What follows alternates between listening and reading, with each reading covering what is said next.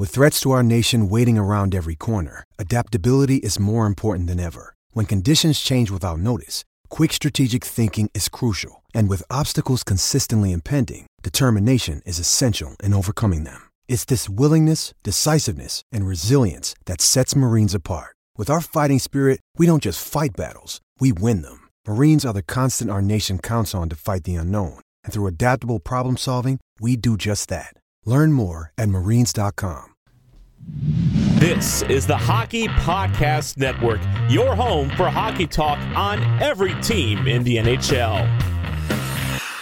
Hey, everybody. Welcome back to another episode of the Devil's Advocates Rebuilding Hell podcast, brought to you by the generous folks over at the Hockey Podcast Network. We have another exciting, informative, and well, fuck it, rant filled podcast coming your way. Stay tuned. I hope you enjoy you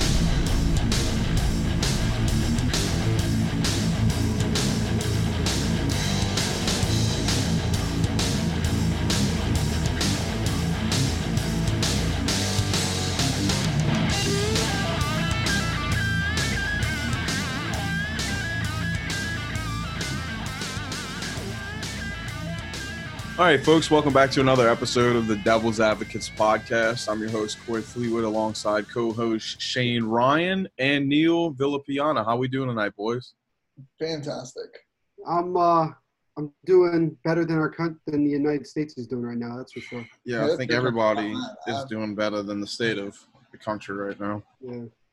Yo, but some uh, important news before we get started. It is mine and Bayou's last episode as part as ho- co-host of the Devils podcast. Um, moving forward, we're not going to be releasing one. We're not releasing episodes as a network every week. Um, just for the summer, there's not a lot of content. Obviously, the playoff teams or these 24 team. Yeah, and we're not one of them. Probably release content, but outside of that, Yep. uh, we're Neil is taking over full Yep. time as our full time host. Uh, myself and Bayou will be taking our step away. It's been an honor. It's been a pleasure uh, to to be doing this for the half season that we were able to do it. But yeah, we're we're passing the torch off to Neil. Hopefully, he's around for more than a couple of months. Uh, I'll I'll be around. I'll we don't be get that interim contract re-signed. we don't need Yeah, that. no, they'll they'll take. Uh, I think Isha will take the interim tag off me on uh, Monday. Yeah, so Neil's officially the full-time host. Obviously, Bayou and I will be still part of the network. I'll be covering, obviously, the Senators with Centurion overtaking, and Bayou.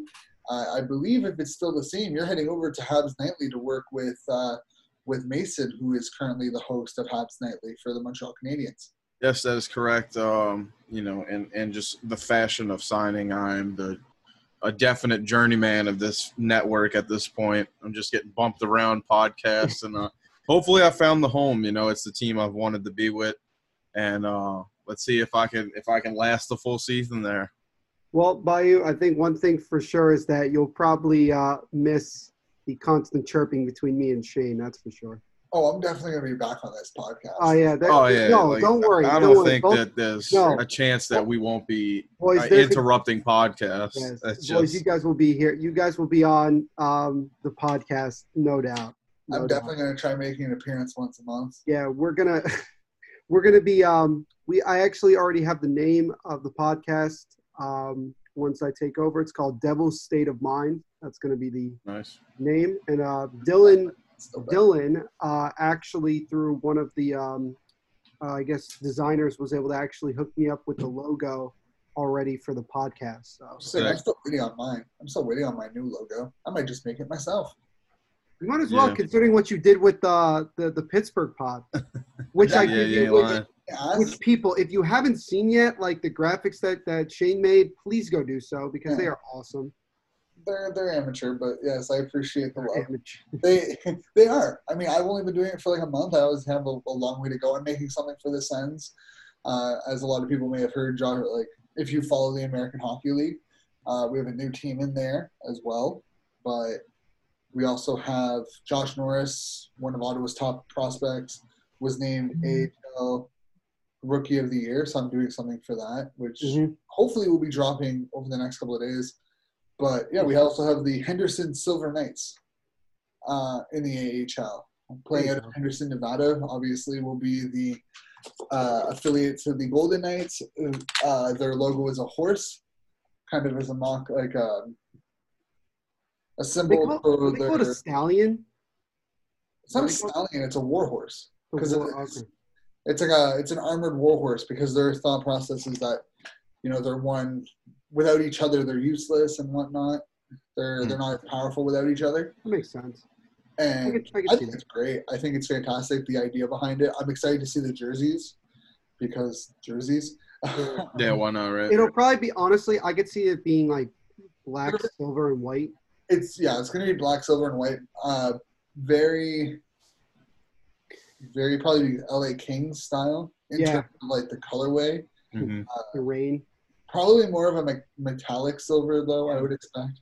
I like that. But So where are Oh, I the Chicago Wolves now? Who are they affiliated to? um, I believe they're going to Florida. Or, Florida, Yeah, Florida. okay. So the Florida. Springfield Thunderbirds, I believe, is the name. Mhm. Only AHL team without a uh, without an affiliate, I believe. So would it be so for them? Would it be kind of like what the NBA's G League is, where like any team can just pick up somebody from them? Not any team, no. Oh, but because every player has a is is on contract with some other team, correct? Well, so basically, the way the AHL works is that team, like like the Binghamton Devils, everyone on that team is affiliate. If they're under an NHL AHL contract, they can only play for the Devils. Okay, They Right. can be loaned out to other teams, like we saw with Bennington. right. He would he could have been sent down to the East Coast League, or he, Yeah. he could have been loaned to another team. He was ended up loaned to the Providence Bruins, which which are the uh, Boston Bruins affiliate. But Mhm. that's basically like so Henderson. Yep. Now the affiliate for Vegas. I think Springfield actually is St. Louis. I think Chicago might be the only one Okay, Oh, so that's not true. It's now Charlotte. That's the only affiliation without a new without a team. so So the Charlotte Checkers are no longer going to be affiliated by Carolina. Carolina, Carolina's going to Chicago. Jesus. So Springfield. So my understanding from uh, uh, I have to look it up, but Yeah. from what I can remember off the top of my head, uh, Chicago was by Vegas. Mm-hmm. San Antonio was with St. Louis. Okay. Um, Vegas bought San Antonio and moved them to Henderson. So Chicago and St. Louis didn't have the affiliation anymore, even though they were previous affiliated. Uh, St. Louis took the Springfield Falcons out of from Florida. There's talk that the Orlando Solar Bears could potentially move up, just like the Colorado Eagles did Nice. Okay. in the East Coast League Nice. uh, and then Carolina moved to took over affiliations with Chicago. Okay. So the Chicago Wolves are with Carolina, St. Louis is with Springfield, and Henderson's with the Golden Knights. There's no more San Antonio.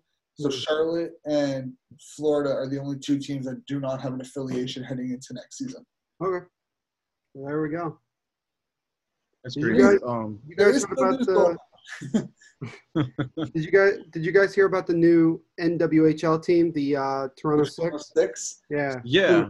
I hate it. You hate. Why does everybody hate it? Because it's generic. It's, it's. I think the problem is the logo sucks.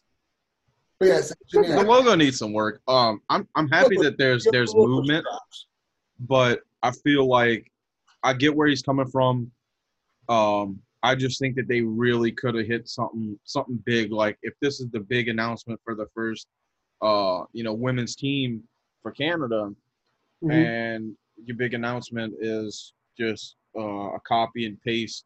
You know, like there's there's no real. Yeah. I, I I don't know, man. Like the logo I mean, is just missing something. I mean, and just a six with a line is just a little too bland for me. they should have added the needle like in there. Like it makes sense because like six, right? There's six people on the ice. Yeah. But like, and then the Toronto's the six, which has never made any sense. Mm-hmm. Um, but I don't know. I feel like it, I feel like it was lazy. I feel like it was a cop out. It was an easy thing. Like Yeah, they're just trying to keep up with the times, but Right. you know, you don't, there's no. I don't know. I think they, they could have done so much more. And I also don't like the color. I, I really don't like this color scheme that they chose. It's like what red, black, and gold. Black Yeah. and gold, yeah. To me, maybe maybe it's just like it's just my thing, but when there's multiple teams in a city, I hmm like the idea of continuity between all of them, where the Yeah. colors are the same. Like if you go to Pittsburgh, they're all black, yellow, and white. Mm. But then you go to Philly, and there's four different teams, four different sets of colors, and it's like there's no unity with the city. Yeah. And you come to Ottawa, every single team outside of one, which is the the Atletico Ottawa soccer team, are black, red, and white. Every single one of them. There's some there's something about unity when it comes to the city's colors that to me matters. Yeah. Like Calgary again, Calgary's one is a little bit different because of the expansion, because they expanded from Atlanta and they basically kept everything from Atlanta because Yeah. everything from like the the, the Yeah. style, everything from Atlanta What they worked. did was change from A to C. But because everything from Atlanta worked, like the colors, Right. everything Mhm. looked nice, so there was no reason to change. it. Of course. Of And I think, you know, if you're like like Seattle, I'm not excited for it. Yeah, I mean the colors. I feel like with Seattle are, are not gonna. I mean, I understand because of the other teams that are there, but I still think I'm worried. First of all, I'm worried about the name. I have no idea what's gonna, and, I, and I'm worried that they're gonna screw it up. I'm worried it's gonna be it's gonna something. be the yeah, and I'm not. n- Nobody is for that. People have been saying, Personally, I am if they do it right. My issue is is that the, you have two other Seattle teams. Their their colors are blue, green, and white. yeah, I know a lot of people are like, why would you do the same colors that basically your cross-border rival will like will wear? in Mhm. Vancouver? I've always said that I hated Vancouver's colors. I think they should go back to the skate or go back to their earl- early 2000s. Um, early 2000. You're talking about the navy blue and white, right? Yeah, the navy, Yeah. like the Markus Naslund era, right? yeah. Mhm. Personally, I love them. I don't like the, the the it just doesn't seem right to me. I've always just. Is it the green that's bothering you? I just the entire look. It just it doesn't. There's always been something that I just I never liked with it, and I don't know why. I just never did. It's not something like I look at the jersey and I'm like, mm, I want it because it's a Vancouver jersey and like I need a Vancouver jersey, but I don't like the colors. I just I, I don't. It's like the it's like anything in Arizona that isn't the Kachina. The, the Kachina just You heard you heard Arizona announce yesterday that they're going to wear Kachina Yeah, in the playoffs, For the right? Yeah, playoffs. I'm super excited. They need to I do am- the white version of it. Yeah, they need. A, I think they need to scrap what they've had now, go back to the Go. Kachina, add a white one, and then go from there. Yeah, I think that's ideal. It's just I like I think New Jersey should head down back to the, the white, you. green, and red. Yes, yes. We were, I think we, well, we were talking about that last week, right? We, Oh, we we talking Yeah. about it almost every week. It's one of the continuing topics. I think I think for that, Seattle. Hor- uh, that and Schneider for Horvat. hey, and I see that your Zoom background is Schneider. I like it. Yeah, would've made mine- you should have told me. I would have made mine Horvat. I actually, um, I actually interviewed um, on my on my sports podcast uh, a goaltending coach that I actually learned from, who um, is the goalie coach. Well, he kind of trained. Uh, you guys know Cayden Primeau? Yeah. yeah. Yeah, Come on. he, uh, that was his goal. I interviewed his goalie is like coach the yesterday. future of the Canadiens. Like, Yeah, I inter- I interviewed his goalie coach Chris Canali. Um, I'm good friends with him, and we actually went into a whole discussion about Corey. And what was interesting is that he said that Corey may need a change of scenery, which I mean I don't know how possible that is to maybe yeah, get the fucking because he says AHL. that he looks like at times he's not having fun. Uh, I might be interested just because we don't know what the hell's going on with Nilsson. That's true. Like, there's no guarantee he even plays next year. He, Right. he's still. I don't even think he's skating. I don't think he's been even cleared to skate. He's had. He's Who's this again? Pardon? Who is this again? Uh, Anders Nilsson. He Anders Nilsson, right. And like, Yeah, what? hasn't been back? What happened to him? And I just, obviously, you know, I'd much rather him just sit the year. If that's what it comes down to. I don't want him to risk any like long term health implications when it comes to a head injury. So Mhm. like, if he doesn't come back, he doesn't come back. But looking at Ottawa's goaltender situation, I I much rather Corey Schneider in Ottawa over re-signing Craig Anderson. Do you think that these Senators, and I don't know how possible this is, but do you think there's a chance that they might be interested in Askarov? No, No? they have Gustav. They like we have Daccord, which will probably resign. Yeah. We have Gustavsson, we have Mandolese, and we have Hogberg, who's probably going to be the starter of the future if he continues. I really think Hogberg shows a lot of promise. He, he's five, eight, and eight, and he since his since his arrival at the end of I believe it was December, either December or November, Mm-hmm. he has the most overtime losses out of any goaltender with eight. like he has shown promise and he's gotten better every year. Statistically, like goals against and save percentage, not quite, but I blame that on horrible the fact like he's just been dealt a bad hand. Mm-hmm. But he's done enough to to be given a fair shot at uh at getting the starting. And I think Schneider, if you're gonna look at, you know, do you feel comfortable with who we have in the system with running a one uh, a one A and a one B, and you want to be competitive, or you bring in a guy like Schneider and you need to bring to the cap. who only has a couple of years left. I would I would be okay with it. Yep. Uh, you guys can take Anisimov off our hands. Yeah, I can see that. I mean, I like Anisimov. I do. I just don't think we have. I- I just don't. I, I because of the fact that Gilles Senn is waiting in the wings and could be could easily be implemented as the backup for Mackenzie Blackwood, and, and you know they're both very young, so having a young goaltending tandem would be nice. Um, I think because of the fact that if they if the Devils can't make a move with Corey, if nobody really shows any interest, they will stick with him because they just don't want to. They don't want to. They don't want to just buy him out because they and don't want. also, the if if you have the option of having him play in the minors for Gilchiston and basically be your starter and start almost the most AHL teams play two, probably two out of three days. They'll, Yeah. play, they'll play three out of four. Right. If you're playing two of those three games in a weekend, that's better than him playing one game in every like three, four, five day like Yeah. game in New Jersey. Right, So and it if would give him the opportunity to, if he gains any sort of attraction from other teams, it gives him the opportunity to showcase that he can, he can do it. Plus, it also would help the younger players in the minors like learn, and especially if he's helping them win games, like he was doing that when the Devils went on something. I think Binghamton went on something like a Yeah, they a 12 game winning streak.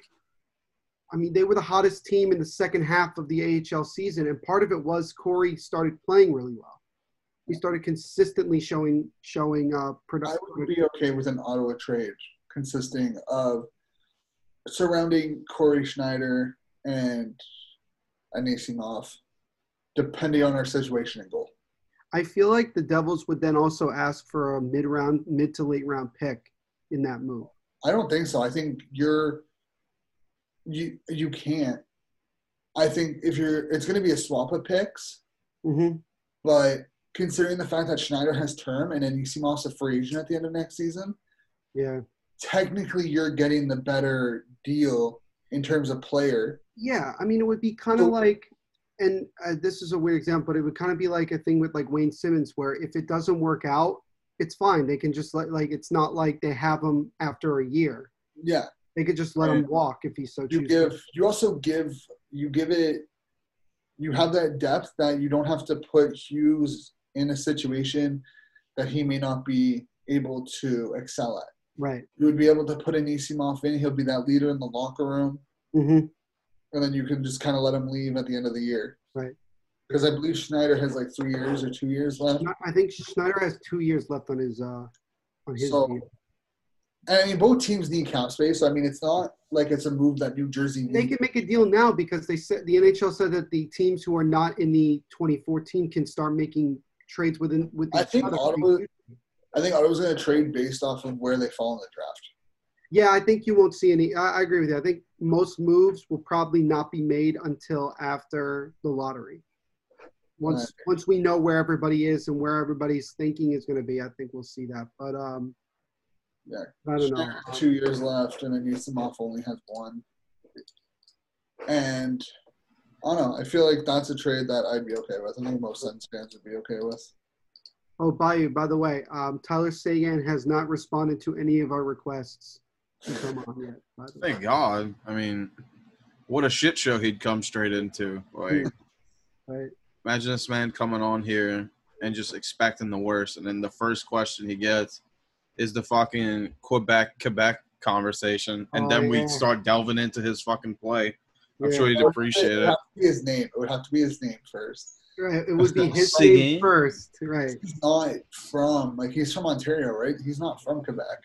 Yeah, no, I, I wouldn't give a fuck where he was from. He could be from fucking Albuquerque. You know, it's just be like, hey, guess what? We need we need another vote on this. Like, Uh, We need, I we need, that- we need the definitive tie-breaking vote.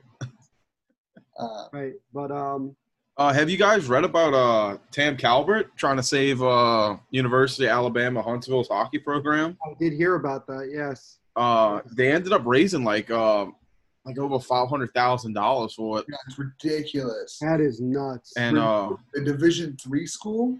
Yeah, and and it, That's it's pretty- crazy. Like I didn't know, but Cam Talbot actually, you know, played for uh, UAH, and so you know, I guess that's just a way for him to to give back to his Oh, community. I- I It's his alum. It's his alumni, isn't it?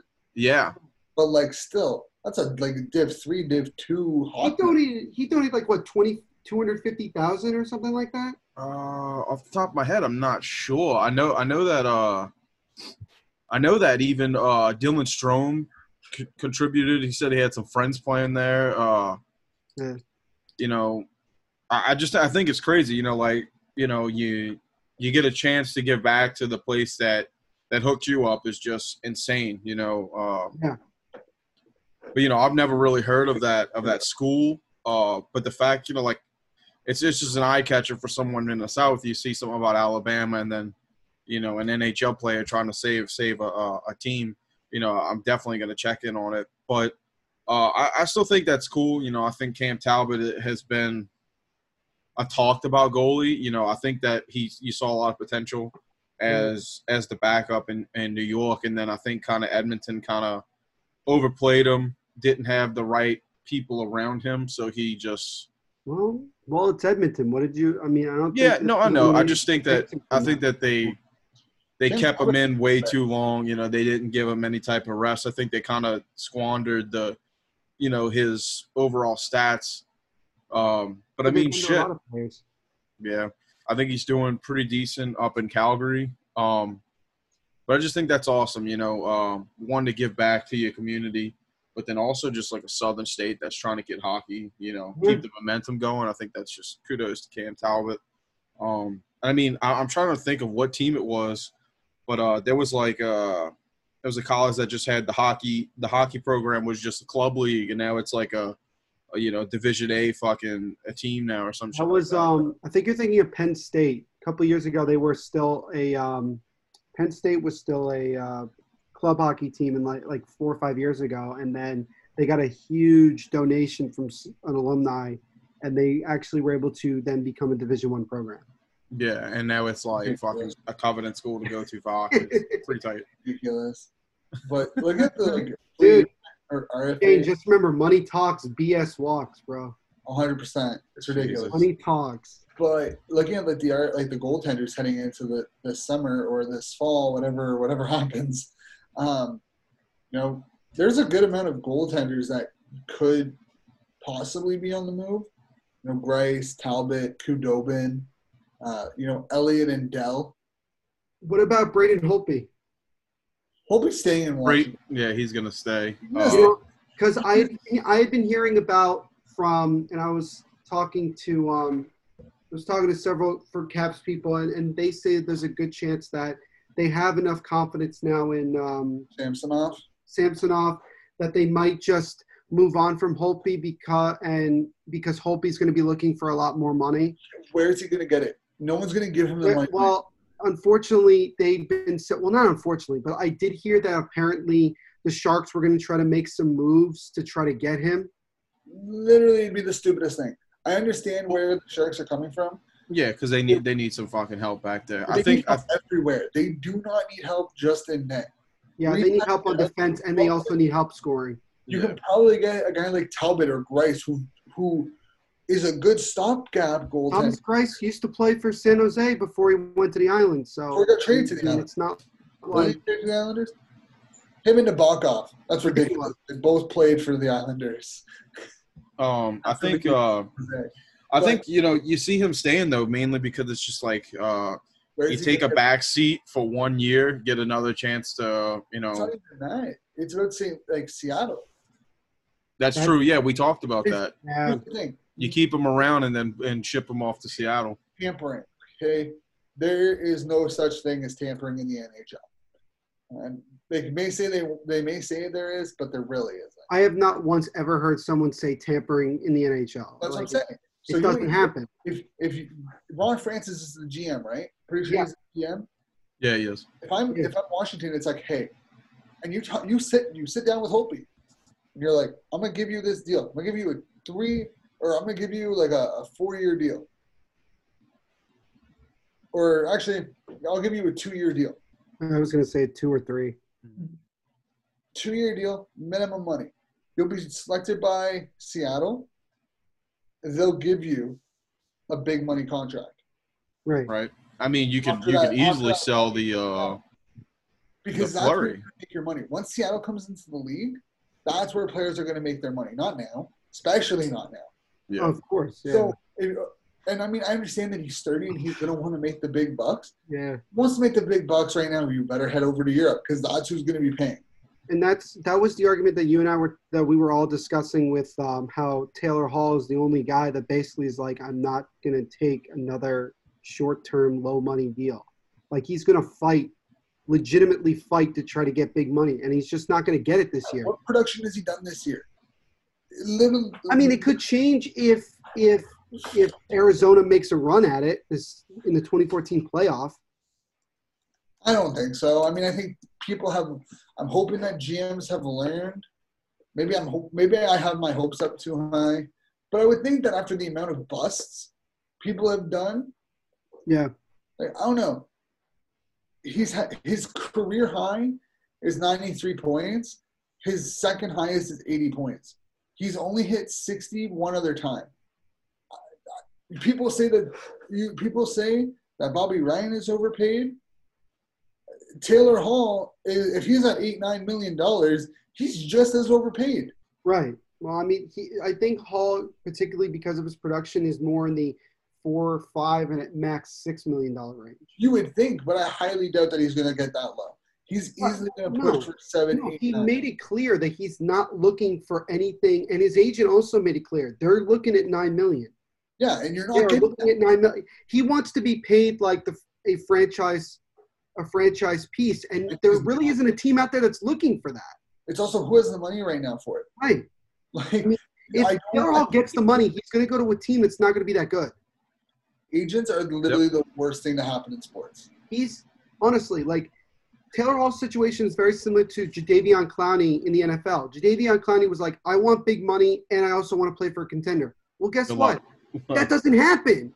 Very It rarely just barely happen. ever happens. It's very rarely doesn't happen. And here, prime example. You want to talk about a team overpaying for a player? Buffalo. And they had no choice. Realistically, they had no choice but to give Skinner nine million dollars. Yeah, Mhm. which is which is a gross overpayment for someone like He's- He someone could, like him. as much as I like Skinner, as much as I would love him in Ottawa, nine million is probably two to three million more than I would pay. Yeah. But when you're in Buffalo's situation, where you know they've lost Kane, they've lost Riley over the span of four years because they didn't want to be there, you can't you can't lose this guy. Right. I think it's been over the past like two years that they've lost those two guys. Yeah, they traded them within the first, but like since Eichel's been there, they've lost two of their best players. You know, you can't just let this third player leave on Eichel, yeah, so you got to overpay him, but you still haven't fixed any of the issues. And Right. People are like, oh, like um, because one of their GMs, Tim Murray, was part of the Ottawa system, and people are like, oh, we dodged a bullet, and it's like these problems were there long before Murray ever arrived Right. in Buffalo. These are issues Yeah. that I think go down to ownership. Well, the Pegulas have been criticized for many years with the way that they handle. Because remember, not only do they own the Sabres, they own the Buffalo Bills as well. Yeah. Yeah, but this was new. This was new ownership because the the Spanos or whatever didn't own them up until like 2000 like thir- uh, 2016, I think. Wait, so the Pretty- Pegulas no longer own No. the Sabres? I'm pretty sure the Spanos. I think that's what they are. It's a, it's a, I believe it's a new one because you had that kid go on a rant uh, during the season that was like at least the old owners, uh, you know, Okay. wouldn't wouldn't cop out. They would talk to us, tell us that you know, like we're not going anywhere this season. Like they wouldn't give us, they wouldn't let our fucking hopes up, you know. Uh, and the new guys have just kept the fans and shit in the dark whether whether or not they're gonna have a rebuild or Pegula. No, it's still it's still the Pegulas. really. They yeah, Terry Pegula's owned the team since 2011. So yeah, Him and his wife, him and his, him and his wife, um, Kim on the on own and both they, the and they- Bills. and they haven't made the playoffs since. Literally haven't made the playoffs True. since he's done it. Yeah, it's been like nine Oh, yeah. years. For anyone listening, the Spanos is the the LA Chargers. Completely different dude. Same stupidity when it comes to Well, ownership. we have to remember, we, and I've said this, I've said this before in other podcasts and things like that. The interest of the owners is not the same as the interest of the fans. That's plain and simple. yeah, but playoffs are interest of the owners. That is literally the Well, one I mean- common ground. Playoffs mean more money, which means more revenue, because you get more home games hmm and you get better. Your fans are happy. I, I Playoffs think is that the, the only thing that fans and ownership have the same interest in is playoffs. Right. And if you don't, right. you shouldn't be in the you. Sh- and the problem is, is that he's done relatively well with Buffalo. He just doesn't know how to do hockey. Right. Like, He's gotten the bill. He's gotten the Bills back to, you know, being a competitive football team. Yeah, Well, but in, in that he has he has hasn't paid attention to his NHL franchise, and Right, their he- fucking fans are just he distraught. He cares a lot more about the Bills than he does the Sabres. Yeah, because I mean, I have never seen. I have watched, and I've watched a lot of Buffalo games because you know MSG, and I have. So I've I've never seen them like I've never seen the Pegulas at a game. I have never seen them there. no, because they bought it because it was a, like they bought it because it was smart. It was a smart business decision to buy Right. it. And I mean, I don't blame them for buying it, but like, and you know what? I think his hands-off approach has hurt the team. Right. It's like it's like sometimes owning- being hands off is good and sometimes it's not i mean you look at I'll- i mean this is kind of funny but like james dolan owns the knicks and the and the rangers james dolan is like basically hands on with the the knicks and look what happens he's hands off with the rangers he just allows people to do what they think is best for the organization he just gives them the damn money that they need. He doesn't know anything about hockey. Yeah, he doesn't know anything, but at the same time, he least he understands admits- that he he doesn't admits know that. anything about it. but at least Yeah, he admits the and- fact he doesn't know hockey so he lets people who know hockey run the damn ship Yeah, and now he's up in arms with everyone, and everyone like he's a he's a different he's a different Right. person. you look at the Devils organization and the way that they're run now, the ownership has basically said, we don't know, we care. Like, they focus much more on the 76ers, clearly, because you look at what they've done. They're much more hands off with the Devils. Like, they're there and they care about the team being successful, but they, they try to bring in people who know the sport best and try to let them do what they need to do. So they try, they let Ray Shero do what they thought what was best and they eventually they just kind of gave up and now they're probably going to give uh, tom fitzgerald the the full gm job and they're just going to let him do what he needs to do they just need you know and that's the thing. People, and this is the problem, is that you look at owners who are hands on, and this is the problem that Ottawa ran into with Melnyk, or what Melnyk ran into with Ottawa, actually. eugene Ottawa fans, when we were successful, he was hands off. He wasn't very on to the team. Mhm. But then you saw teams have hands on owners in other leagues, and Ottawa fans were like, oh, we want a hands on owner. And then he became a hands on owner, and look at what Yeah. um, I've also I, one thing I've talked about a lot. If you look at my Twitter, is there's strike very very striking similarities between the downfall of the team in like between 0809 and like 12 13 Mhm. that whole Heatley saga, Heatley, Spezza, Alfredsson leaving, all of them leaving, and the last three years. There's very, very big similarities. here's a good example of, of of an owner that's hands-on and he knows the sport. And, and i think it has to be mentioned it's mario lemieux. I know he's not the full owner because he had it he had to buy it through um, with um, with his partner but like he's an owner and he's hands-on. Like to a certain extent, yeah well i mean like, that, he doesn't have a say in personnel. I think decisions. it more for him. It comes down to he having the, the hockey knowledge. You know, he's right, someone that that's they can they of the can fall reasons back why on. he hired that. jim rutherford he was the big Yeah. reason they hired jim rutherford to be the gm Yeah, because he knew that Jim Rutherford knew how to build a championship team. He had done it in Carolina, and what and and what has happened since two you know back to back Stanley Cups, and they're still a competitive franchise, even if the even as Crosby and Malkin continue to get To be older. fair, I think you know you have to give their scouting department a lot of credit. hundred percent. No, 100%. as, and this is one thing I hate is that when a when a trade when a player goes is a bust, it's always on the GM. It's never on the never on the scouting department. Right. But if it's a player is a steal like Kucherov, Pastrnak, It's always on the it's scout. always the scouting department. Yep, Mhm. And it's like I agree. a lot of GMs aren't hands on. Mhm. Like, this is where Ottawa in this rebuild has the benefit that a team like Detroit, New Jersey, unfortunately, and LA don't have is that our GM led our scouting department. Our GM is responsible, is directly responsible for guys like Karlsson, Hoffman, Stone, Pageau. hmm He was part of the team, and he's the one who vocalized that we should draft like Right. Ottawa draft those guys. Yeah, So- no, I mean that's a good point. That's, Ottawa has them, and it's gonna. And look at who we've had. Who look who we've drafted. That you know, teams are looking back and be like, hmm, this could be a steal of the like of that draft. right, right. I mean, I, I look at the situation. You know, when I look when I look at uh, the Devils, um, there have been some prospects even now that uh, Devils fans I know complain about. Uh, one in particular, they they constantly complain about Michael McLeod. It's like he hasn't scored a goal yet. He's been called up several times, and my problem with the whole thing is that number one, he's still not even 21 years of age, and people are seeing the, the thing is that people are blaming Ray Shero because it's like, oh, he drafted him, and that and your point comes up exactly like when there's a player that doesn't do well or doesn't succeed or becomes a bust in in fans' mind, they immediately go to the GM. They don't look at it from the whole standpoint of saying, well, here's the thing: the GM a lot of the time has meetings with his scouts before the draft and everything, and they discuss about players that they want to take. You know, even with the first overall pick, if there are several guys that could go number one overall, they have to have a discussion about it. When the Devils were had the first overall pick the first time in 2017, they had to have a discussion between whether they took Jack Hughes or Nolan Patrick. The same thing kind of went a little bit with the, even more when just last year with Jack Hughes and Kaapo Kakko.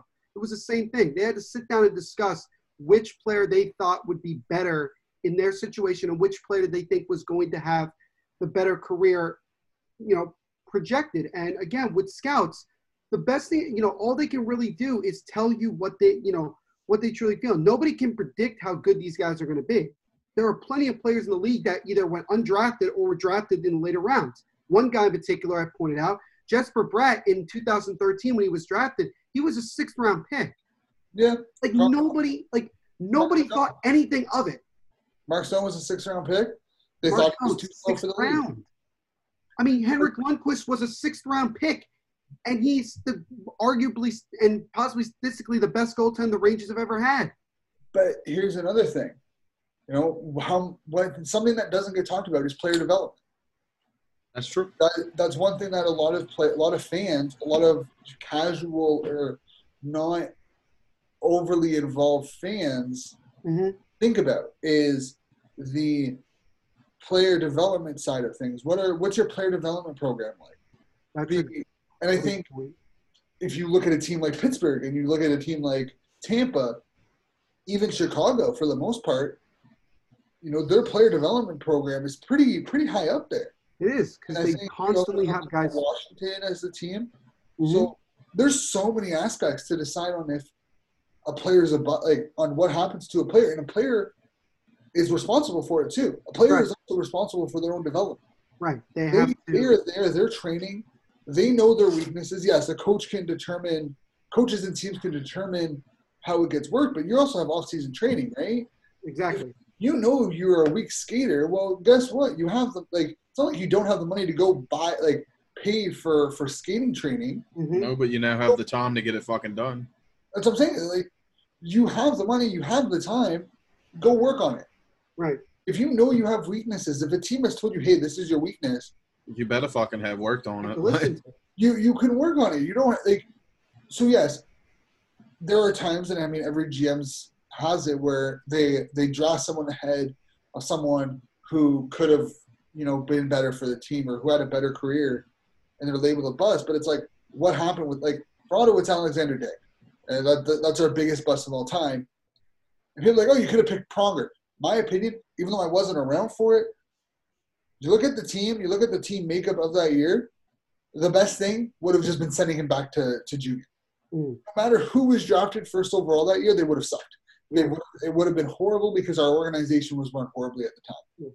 And I would use I would use for New Jersey the, the player that they're that they're doing exactly what you know you were you were suggesting is uh, Ty Smith. I mean they've kept him in juniors until the point now where he's no longer eligible to play there, and now they comes to that point where it says is he developed enough where he is NHL ready, or is he going to start in Binghamton? Because I remember when Ty Smith was originally drafted, he lasted until the last day of training camp before he got cut. Mhm.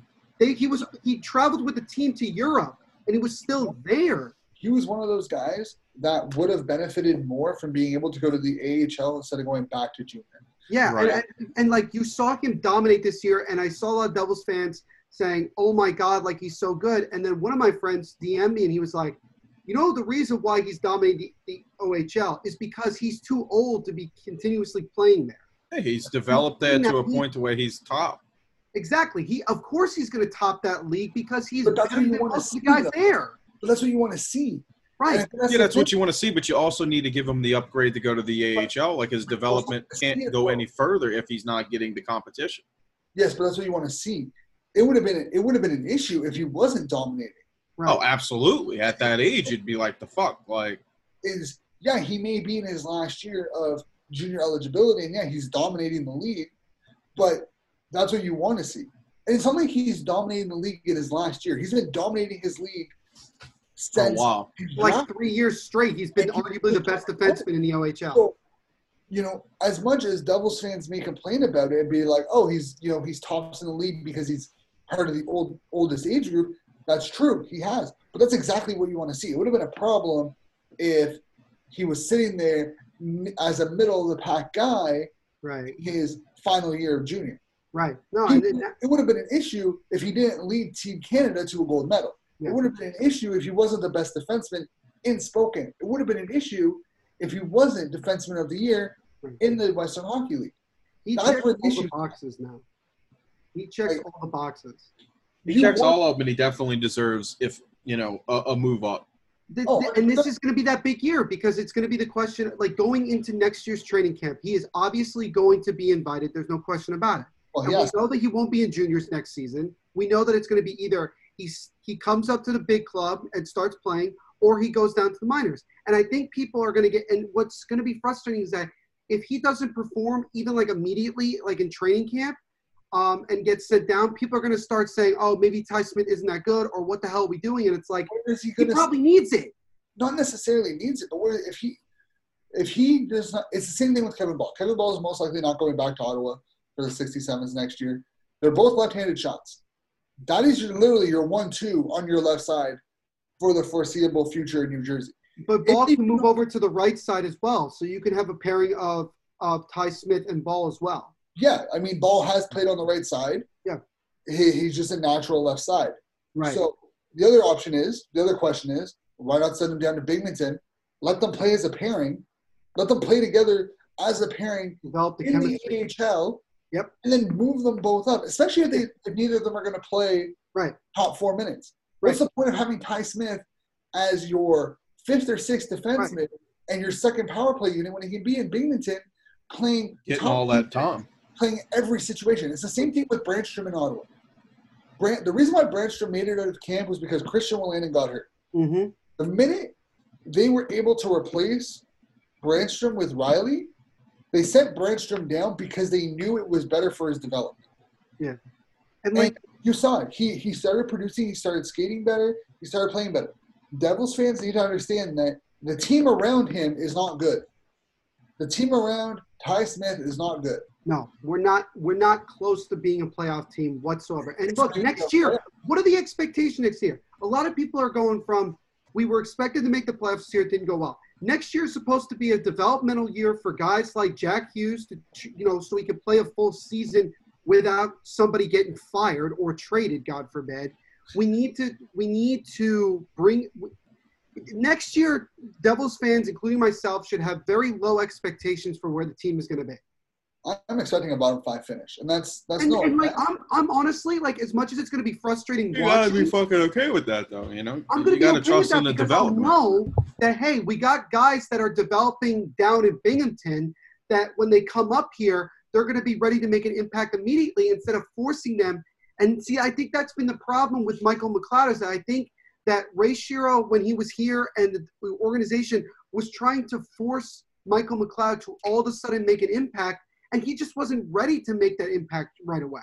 And you could see when he's in Binghamton, he continues to produce, and you can see how he's starting to really become a very solid player. And that was been my whole thing. And with a guy like Pavel Zacha, see, this is you know, I would have I would have rather seen Zacha go down to the minors and stay there longer before he got called up yes, a hundred because now because now he's finally starting to play a little better and starting to come into his own. But it's been because he's played in the NHL for about three or four years now. You know, I would have rather seen him in Binghamton, you know, developing and then come in and he makes an immediate impact as your second, third centerman, or you put him on the left wing because he seems to be doing well there, you know, and he seems to be developing. And I think people need to realize for Michael McLeod, he's not going to give. He's going to be middling around thirty to to fifty points a season. Right. He's that guy. I will take that. I will take He's 30. that guy you want on Nico Hischier's wing or on Jack Hughes's wing because he's going to create a lot of chances that don't go on that score sheet. Right. And I think that's the thing with McLeod is that he's one of those guys that he'll he's going to battle in the corners. He's going to get the puck loose, but he's not going to be on this. po- Like you may watch him, and he's going to be the third person or the fourth person to touch the puck. Yep. uh, For almost any goal that he's on the ice for, he's most likely going to be that third or fourth person to touch the puck. I He's going to start the play, I will take that. and that's just that's just how he plays. No, and see the thing, you know, that this, and you know, the thing is, is that there's a lot of things when you look at players that don't go noticed. You know, one of the things that people were, you know, people were talking about with when Gusev came over is that his ability to put the puck in the back of the net, and he did that a lot in the KHL. He was phenomenal in the KHL doing that. But this season, what people, what some people saw, not everybody, because people looked at it and said he only scored 13 goals which a lot of people were like, well, what the hell? Like, why? You know, he seemed to be really struggling. He set up guys to score on a game to game basis. He made passes that nobody else can make. He had chemistry with multiple guys. He was on a line, first off, with Blake Coleman and Travis Zajac, and they were very good. Then Coleman gets traded, and he goes on a line with Jesper Bratt and Zacha, and he's still continuing to put up production. And he would have been a 50, he would have put up 50 points probably by the end of the season if we had finished the regular season because he was on a tear. And you look at a guy like Michael McLeod, and McLeod has had some games in, in the NHL where he's had a couple really good opportunities. He's just had some of the worst luck I've ever seen. He's had times where he has a puck right in the slot and he gets a great shot. There was no fault to it, and the goaltender has just made a phenomenal save. And I'm like, you know what? Like, he still he, he still make he still makes contributions that sometimes people just don't see and don't notice. Here's the thing that I've learned is there's a lot of fans who like to talk that just look at goals, points, assists. That's it. That's all they look at. Agreed. they don't actually because and this is my thing as a huge Bobby Ryan fan, I've had so many people hate on me for it. But if you actually watch him play, I like Bobby Ryan. he does so much more than what's on the score sheet. Yes, the last maybe like year and a half have been rough, but the whole team has been rough. And obviously with the things that's going on, that's a different story. But if you watch him play, there's a lot of things that he does that doesn't get put on the score sheet. You know, if you watch his first game in Ottawa, the, the one he scored a hat trick on, I believe two of his goals were mm-hmm. direct correlations of him laying the body and forcing turnovers. Right. Right. He doesn't get he doesn't get any credit for it, but he did it. No, but he set up the play. Right. You watch the game And and he's a grinder. Like nowadays, the way he plays the game, he's much more of a grinder. He like he's gonna go, he's gonna get into dirty areas and make plays that don't he's a go power noticed. forward. He's a true Right. power forward, like Yeah. he mm-hmm. should be, and like he was in in Anaheim. And I think that's the thing that people don't realize is that there's more to it than advanced stats because everyone looks at advanced. If there's very few people that look at both because there's things that advanced stats tell you that are helpful. Mhm. There's things that advanced tell advanced stats tells you that are misleading. There's Mhm. also things advanced stats tell you that are completely useless. But it's the same thing for just average stats. You know, Mhm. plus minus, totally misleading. You know, yes, there's some underlying truth to it, but it's very misleading. right. Um, you have regular stats that, yeah, point per game. That that's a pretty useful stat. You get a lot from that stat. And then there's total totally useless stats like penalty minutes. I, I just why do people like I personally I think it's a useless stat. As like if you look it up, penalty minutes are, are one stat that I I don't think is necessary. So hmm I just think that you have the casual fans who just look at baseline stats, and those are the ones who are the most vocal. Right. Those are the ones that get heard because they those are the stats they use. Here's been the greatest debate this season between the Devils fans and the Rangers fans that I've noticed is the constant battle between Kaapo Kakko and Jack Hughes. Now, neither one of them had any sort of a spectacular rookie season. That is without a doubt, you know, that's very true. People criticized Jack Hughes because they were saying like he had, you know, he had such a bad year. He only had like 20 plus points, like he wasn't doing anything. And I argued with people and I said, if you watch him play on a game to game basis as the season progressed, he started to do a lot more. He started to, you know, have a really good job, particularly on the forecheck. He was able to create a lot of situations for other guys to, you know, find the back of the net. And everybody wanted him because they looked at his stats, because everybody likes to be a frat boy, stat boy type of thing. They love to look at it and say, oh, he only put up 20 points. You know, he had a very bad year, blah, blah, blah. And it's like, there's so many other things that he does that you'll never see on the stat sheet that go a long way with a team trying to have success and trying to develop. And that's the thing. To be fair, for personally, Jack Hughes is just small. He's a Well, smaller that doesn't surprise. Well, that's not a surprise. and you know I saw reports that you know if like Hughes has the skill set to be dominant, but I feel like he's if he does not put on muscle weight, He has he's to. gonna set short players back five ten years. He is. And Because- at, He needs to. He, he gets out muscled all the time, Mhm. and I think unfortunately when you're you're that high of a pick, and he there are times where he look he plays scared. At least from what I've seen of him, there are times where you hit him a couple of times, he starts playing a little Gives bit intimidated. He he Yeah, plays he's wincing as he, as yeah, he like makes his moves. he, he's Yeah, and- and you know- sometimes. you know, here's the.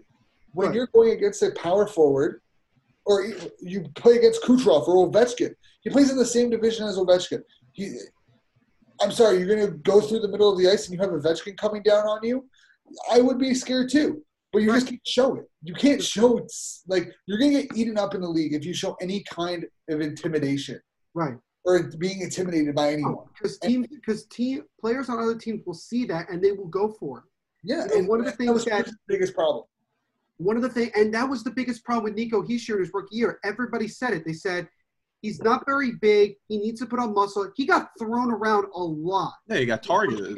Look at look at look at in the playoffs. Victor Hedman just lost his cool and decided to take it out on Nico Hischier, and Hischier like it hurt. Like you could tell it hurt like a bitch when he got hit. And everybody said he needs to put on pounds. Now look at him. He's he gets his body thrown around, and he's okay with it. Like he's totally fine with it. Right?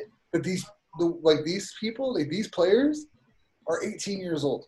Yeah, 18, 19 years old. Right, they're younger most likely guys. been sheltered as well. You know, so So, you're coming into a fucking man's game. and I think that's the thing is, is that the biggest learning curve for a lot of these players is you're going against guys your own age. And this is my biggest knock on on Byfield.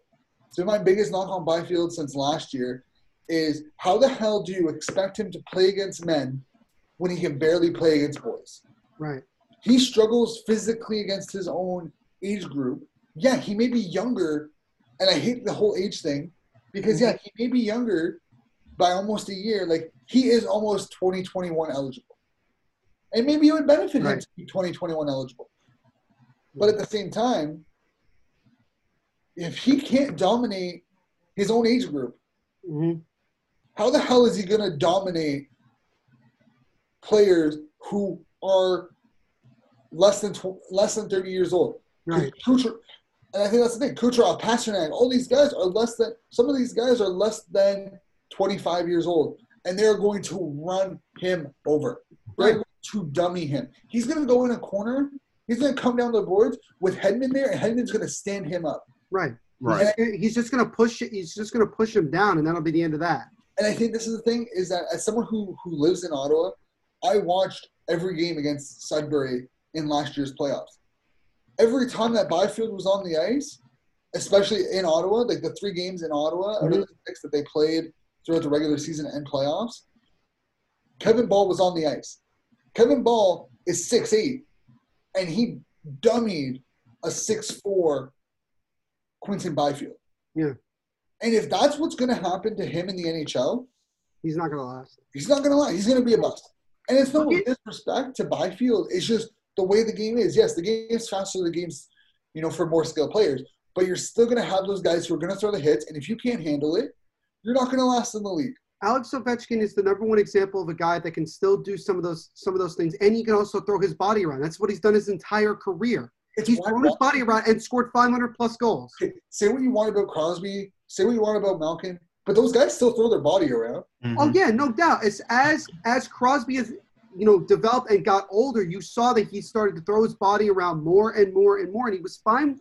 And he was fine because he understood that he had to do that. You know, one guy. You know, people were wondering when I remember when when it was the Auston Matthews draft, and people were wondering, could Auston, you know, what what was Auston Matthews going to be able to do because he didn't go down the regular path of playing junior hockey. He went over he went over to Europe and played against men. That was an advantage to him because he was already a big body. He was already playing against men, and he had that experience. until it hit him late in the season, and you saw the wear and tear of a short of a shortened hockey season. Right. Right. you didn't see with a guy like Marner who is shorter because this guy literally went from a team making deep playoff runs almost every year. Yeah, Mhm. he only played 60 some games, Right. but then he would play an extra 12, 14 games in the playoffs. Right. And, you know, that, that adds up compared to like a 60 some game season. Your season's done in April. It's Yeah. like, so yeah, it was great that he was playing against men, but at the same time, he was at a disadvantage because, and you see it with a lot of European players that are playing are coming over directly from Europe, and I think that's where playing in the anywhere but this Canadian Hockey League is a disadvantage because you're not used to these long seasons. No. Like your the seasons are so condensed and so short that like your body's not used to the wear and tear of traveling all the time. And I think that's one of the benefits that the the Canadian Hockey League has is yeah, you may be playing three games in three nights, but your body's used to the wear and tear. You're also Right. playing almost a full NHL season. Right. You beat the playoffs, well there you go. And you travel a bunch, even if it's not like you know in flights and stuff. You're still traveling a bunch if you're playing two to three nights because you might be playing in multiple places during. Oh, the, during the, You're not playing. And I think that's the thing, especially you know, you're not going to to for example, you're not going to to Kingston for a weekend and playing three games in Kingston and then going home. You're going from Kingston. You'll go from Ottawa to Kingston to Peterborough to Barrie, for example. you're playing play three, different teams. in three separate cities. Right. And you're you're learning used to it. Right. You're getting used to it. And I think that was one, I think, because you look at, because Jack Hughes came from the U.S. National Development Program, and that was playing in the USHL. Yep. How many games were they playing? Like, like 40? Yeah, and then he went Five? to Like, they were playing, they were playing almost only like half an NHL season. So, you know, Jack Hughes had to, first of all, Jack Hughes has had such, he has had so much that he's had to learn through his first season. And it's not even done. Like he didn't even he couldn't even play a full season because of the you know coronavirus. But you look what he went through.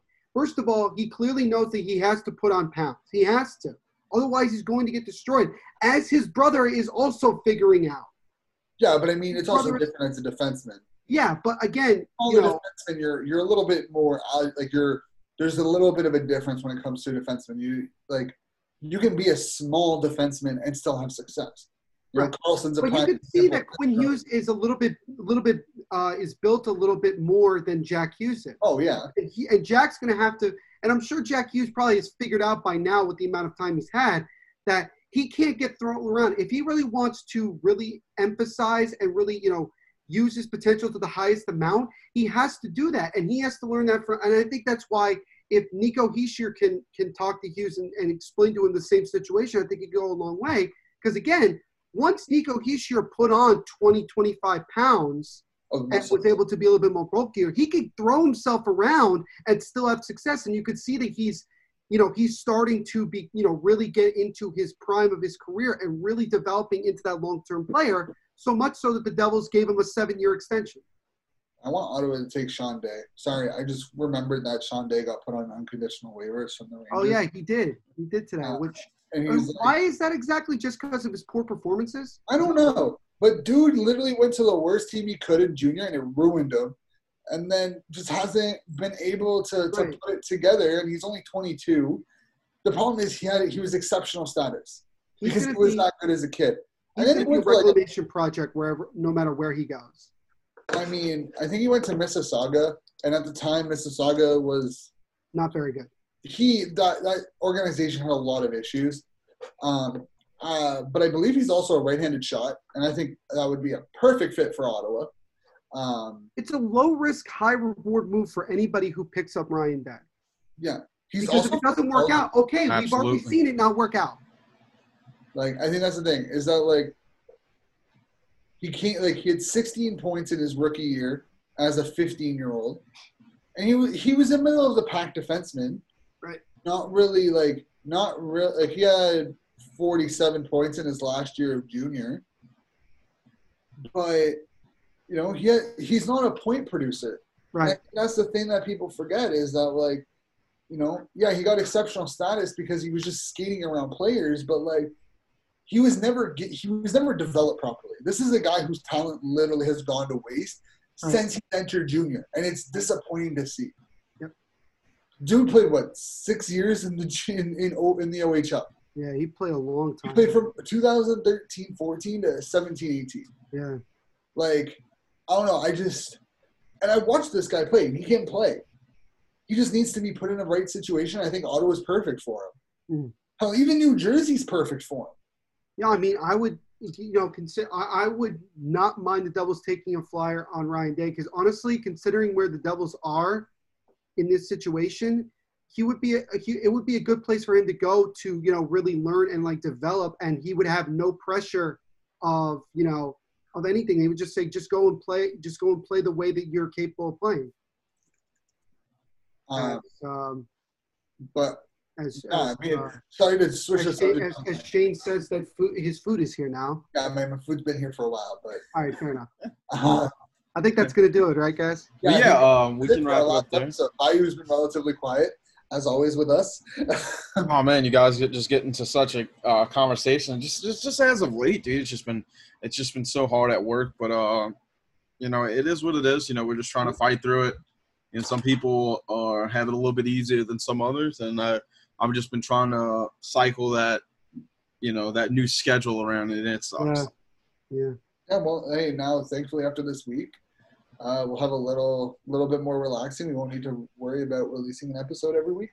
Yeah, it'll be um and also I mean I think the benefit from it is that our, our listeners will be, you know, w- with the anticipation of waiting for like that next episode is going to be uh is going to be good. And and plus we're we're getting a huge amount of more people listening to these podcasts um like basically every day. Yep. I see it every I see it every day with even people that I follow like because of like you talking about the network and everything like I more I'm starting to listen to it and like the fact that there's like a pod for every team goes It's a long way. fantastic. It This- is absolutely network is great. I love it. Yeah. Best thing that ever happened. I'm so I'm so thankful that Dylan reached out to me in October and was like, "Hey, yep. you want to come be the senator?" I'm like, um, "Sure." I'm let's do it." thankful I'm thankful for Isha who reached out to me about like about a month and a half ago and said, "Do you want to?" Oh yeah, so are we. So are we. We're very Yeah. I, I know you guys. I know you guys. No, because I remember. I think it was. I think it was Shane that reached out to me first. And he's like, "Dude, you have no idea how happy I am that you you're joining this." Well, yeah, because we were actually planning. At least I was to do this again next year. Right. Yeah. Right. Like I was expecting to them be like, "Hey guys, can't like we still haven't found anyone." And- Can you guys continue it? Yeah. Right. and- I'm, I'm making your lives easier. Absolutely, and that's that's dude. It's been it's been easy to be quiet because you guys just get on a fucking roll, and it's just like you know, it's coming from someone who who has only met the New Jersey Devils in fucking five months of fucking play. You know, well, Right. time on the pod with them. It's it's just Yeah. been- it's been a little difficult just trying to catch up on a team I know nothing about. But dude, it's Well- been an absolute pleasure having you. You know, Yeah, jump in on this. Yeah, and absolutely, and I and I've really enjoyed uh, you know doing this with you guys the past couple weeks. Uh, this has been pretty much a great introduction for me. Uh, you know, learning about you know how this all goes, and uh, hopefully, you know, um, I can uh, you know really you know uh, make this podcast uh, be very as interesting as it's been with uh, with you guys. But uh, I appreciate you know you I'm guys. having to come on. Yeah, no, no, Shane, trust Shane, trust me. You'll be on plenty of times. I am Um, always down to come on, in the com- especially when I get to, to shit on the Schneider for Horvat trade. But when Cory Schneider starts next season eight and zero, we'll have you I- on. hey, hey, to be fair, I'm a huge Schneider fan. I want to make that. It's just it was just a terrible trade. I am waiting. What- What I'm waiting for, I'm waiting next season when the Devils play Vancouver and it's the shootout and it comes down to Schneider needs to make a save against Horvat. Oh, he if denies him with the beautiful scores? glove save, and that's If all she wrote. If Horvat scores on that, I'm just gonna send it to you. and Be like, You found, you found like you you go like I'm going on Google and I'm looking up Schneider Horvat pictures, and I then was and of course Bayou. Bayou decides to help you. It's like, oh, I found this one. I do found it for me. I'm like, you guys are nuts. I mean, no. What I'm expecting is that sometime next season, Schneider is in a Sens uniform going against New Jersey and shuts them out. Right. what we'll do, Shane, what we'll do next season, what we'll do this next season is that when when Vancouver plays New Jersey and Cory's in net, we'll uh we'll live stream the entire game. We'll live it. stream the game and just So we can make it a drinking game. right. Every time, every time Cory makes a save, you have to take a shot. No, every time. Okay, so what? What that means? Every time that Horvat takes a shot, you have to take a shot. Right. Well, I mean, That's fucked. I- I'll, I'll do that. I'll I take mean, you'll that. probably end up more drunk than I will because I don't know if Schneider will be able to make that many saves. Ooh, well, we'll see about that. We'll see about that. I, I think I think I think if Cory is going to play next se- next season with the Devils, I think he'll have a lot more success than he's had the past two seasons. Schneider for Anisimov. Yeah, you would like that, wouldn't you? Nah, obviously. He'd get a shirt. He'd get a. Sh- he'd make a shirt that said that too. Bro, if that's a trade that happens, I'm claiming it right now. You Right. can bookmark it. You can keep it. If there's a trade, he'll send me- right. To Ottawa, and there's a Nisimov, I called it here first. Oh, but and if you guys and if you guys also want to watch myself and Shane send gifts to each other between USA and Canada, uh, please go do so because that's Goal, they goal. It was just no, because I I I tagged him in my goal. So they were showing the women- gold medal. U.S. women in, in um in beating Canada a couple years ago in the gold medal game, and I tagged them don't in. need a shootout to win a gold medal. We don't need a skills competition. Also, if we really want to talk about shootouts, Oh, no. we're going to talk about Toews going three and three in a shootout, Yes, yes, five in a row at Worlds, I got you. five in a row at Worlds. I got you. Jesus. At least, Uh, unfortunately, we don't have this year's juniors to uh to talk I about. don't know. Maybe they haven't said anything. That's That true. If they true. do, we're gonna go back to back. I But back thank you guys so much for like this. the past couple weeks. It's been it's been absolutely phenomenal. Really has. Yeah, it's been a pleasure. yeah, uh, I'll close it out real quick. You know, uh, uh, man, it's it's been uh, you know, it, it was a crazy season. Uh, but to jump on here, I- I've I've met two fucking ignorant, interesting guys that uh, you know, I can't I can't wait to have more podcasts with. You know, this is like Ignorant. it, it- like this is like Hurricane Katrina for me because it was just like uh, it took kids from you know different schools that I would have never met and it, it threw me in that situation again. Like meeting Shane for the first time is one of the most hysterical moments of my fucking life. Just just dealing with the fucking the pompousness that came that came in the first episode was insane. But it's been an absolute honor to be on with both of you guys. And uh, you know, uh, for me personally, you can find me at uh, Bayou Benders on Instagram and Twitter. Uh, this is my last time saying that, so it's a, it's a little crazy uh, on this episode. But uh, Shane, we'll head to you. Uh, you got any last last comments, bud? Yeah, I mean, it's crazy to think that you know this is our last time signing off on a on a New Jersey podcast. Right. Follow me on Shane underscore Ride 90, 97, uh, as well as Centurion 92. You can also follow my CFL podcast at 13th Man Pod. And yeah, definitely follow me on the, the my, my personal because I'm going to be releasing some new information. Uh, there's been a new project that I've been working on. Uh, I hope to get going in the next like two, three weeks. So you'll definitely want to follow me there for all of that fun stuff. Love it. All right, and the uh, future co um, future host of this, uh, Neil, why don't you close it off with like a 25 page fucking shout out? It's great. Uh, first of all, Forget the book. Shane, I want to Shane. I'm gonna throw I'm gonna throw Isha under the bus a little bit here. Um, he said to me in a, in a direct message recently. He goes, "The last few podcasts episodes have been entertaining," and then he goes, "Shane is a little crazy, but entertaining." He goes, Fucking right. Yes, and he, I know, and he said, and he goes, and then he says, he says, Benders is a really solid hockey guy. So that was the that was the compliments. fucking right, Ish. I am. Jesus.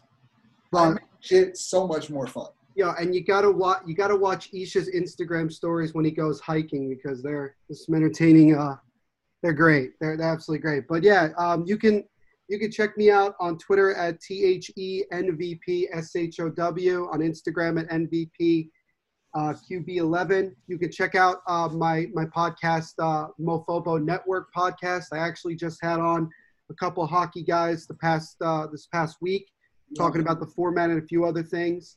Um, you can check that out on Anchor or Spotify.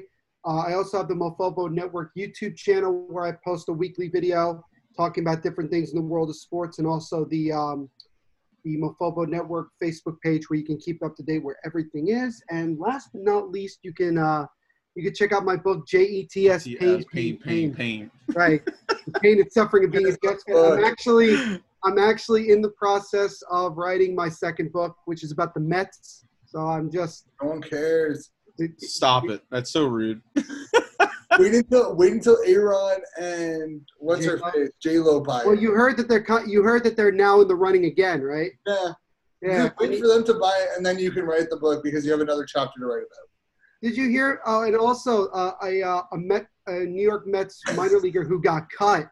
Yeah, I heard about that. He destroyed the organization and Tim Tebow Yeah, I loved it. without even without, without like he goes. I'm not going to mention, but a certain celebrity who comes to sell tickets, and I'm like, he really just threw Tim Tebow under the bus. Yeah, because I mean, he's not saying anything that we didn't already know. Right. Well, here's the thing. It's ammo for me when I write this book. So I take I take it in stride. But uh, yeah, you can go check it out on Amazon, and uh, I think I'll make an announcement in the next day or two about you know me officially join. I haven't really talked to a lot of people about it. I kind of kept it under wraps, but I'll make an announcement on my social media channels uh, that I'm joining the pod and that I'm uh, I'm uh, starting it. So yeah, Devil's State of Mind is going to be the newest Devil's podcast starting uh, June first. Yeah, and we got Centurion overtaking officially starting. Um, well, I mean, it's technically been a thing for a while, but should be officially uh, wrapped up and Yeah. changed over starting June first on all on all platforms. Your your first episode next season should be how you became how Bobby Ryan made you famous. Eh, I'm not famous. Bobby Ryan made you famous. Dude, you, you know for damn sure you're gonna be like every the, the intro of every season when they just show the magic of the fans. You're gonna be in that fucking highlight reel. You're gonna be in the montage. You're gonna be on. You're gonna be on uh, Hockey This Night is Canada's NHL montage at the end of the season.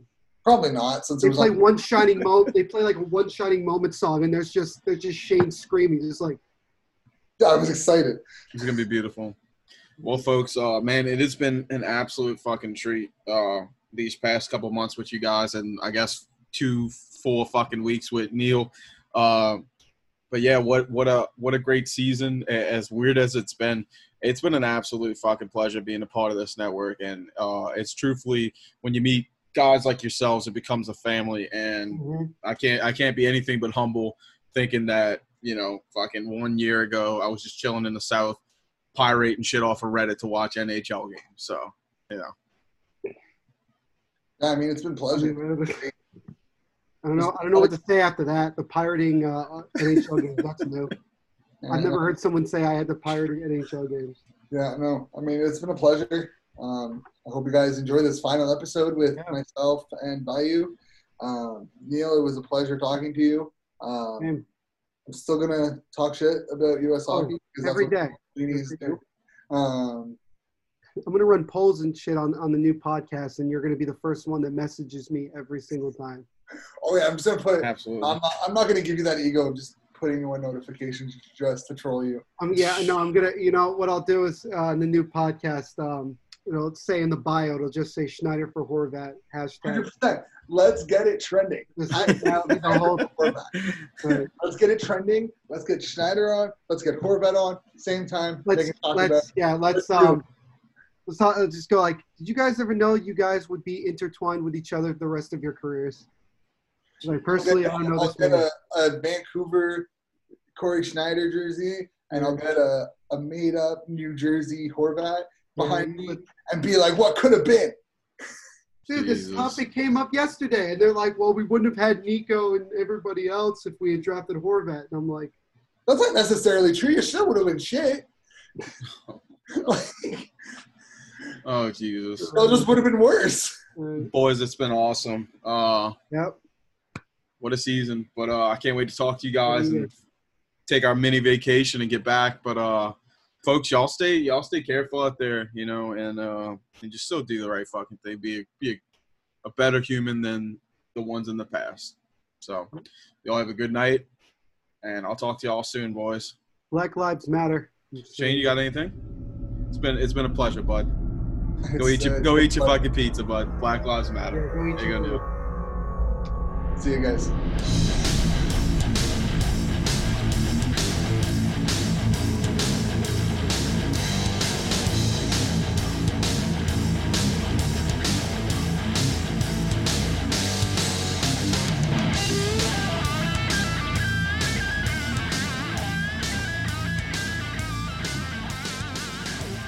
You're listening to the Hockey Podcast Network on Twitter at HockeyPodNet. New episodes every Monday and Thursday. Download at the HockeyPodcastNetwork.com or wherever you get your podcasts from.